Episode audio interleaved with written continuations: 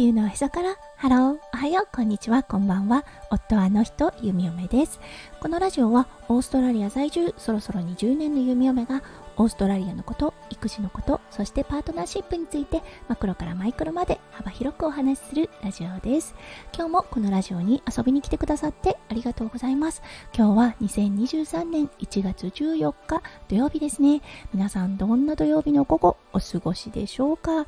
弓嫁は今日は息子くんのゴッドファーザーのパートナーのお母さん、はい、ちょっと遠いですが、その方のね、90歳のお誕生日をお祝いするランチに行く予定です。はい、元看護師さんでね、とっても素敵な、ね、優しい雰囲気を持った女性です。息子くんもすごくね、大好きなおばあちゃんなんで、はい、今日の午後は楽しい午後になりそうです。それでは早速ですが、最初のコーナー、略すの大好き、今日の OG English。今日のワードは、うん、よくね、使う大丈夫っていう言葉ありますよね。日本でもよく使いますし、オーストラリアでもよく使います。これね、いろんなパターンがあるので、今日から3日間にわたってご紹介したいと思います。今日のワードは No drama。はい、これ No problem の意味になります。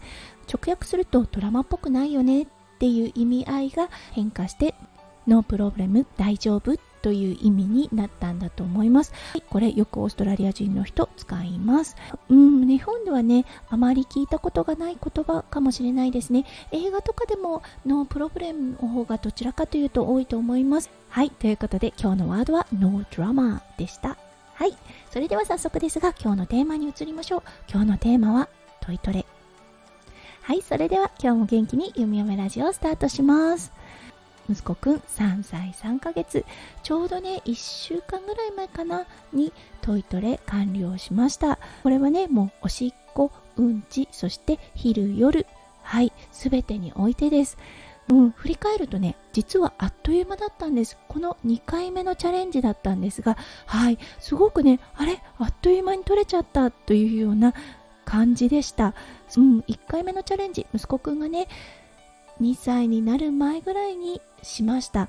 その時はねもう大失敗に終わってしまったのでそうこのね大失敗何が違かったかなっていうのは明日お話ししたいと思います。今日は今回のトイトレなぜ成功したのかっていうことにフォーカスを置きたいと思います。はい。まず第一に息子くんが自分でねコミュニケーションを取れるようになった。これがねすごく大きいなって思います。まずねおしっこからだったんですけれどもおしっこ出た。これが言えるか言えないか。これをね言えるようになってからはすごく早かったなって思うんですね。うん。そしてその次の段階。おしっこ大丈夫？って聞いた時に大丈夫？って言えるようになったんですよね。そうまだ大丈夫？とかね。うんこんな感じで言えるようになったんですね。そして弓嫁はねどちらかというと1時間おきぐらいにトイレ大丈夫？トイレ行こう？みたいなことを言っていたんですね。特に最初の方、う、だけどねトレーニングが進むにあたって息子くんからまだ大丈夫？さっき言ったからといったような答えが戻ってきたんですね。そうそしてね最初の頃はちょっとねあのえー、本当？みたいな感じで心の中では思ってたんですが確かにできるようになってきたんですね。そう1時間ごとだったのが2時間3時間と伸びていって今は息子くんがね行きたいと思った時に弓嫁に伝えることができるようになってきました。そうだからねやっぱりコミュニケーションっていう点ではすごく大きいなって思います。そして第2点息子くんの体が準備ができたということだと思います。なぜね2回目のトイトレに踏み切ろうかなって思った時に朝一番おむつを触ってみた時にあんまり濡れてないことに気がついたんですね。うんそしてねもしかするとあもうできるのかなっていう風に思ってきたんですね。うんだからね最初はお昼の間だけそしてねお昼の間の間隔が3時間ぐらいになってきた時にちょうどね紙おむつもなくなりそうだったので息子くんにもうこれでね紙おむつバイバイよということを伝えました。あそうなんだね。もう買わないの？みたいなことを言っていてうんもう買わないよっていうことを伝えたところああそうなんだ。みたいな感じで自分の中でね納得をしていました。そうだけどねやっぱりね夜のナッピー外しは弓嫁の気持ち的にチャレンジだったんですよね。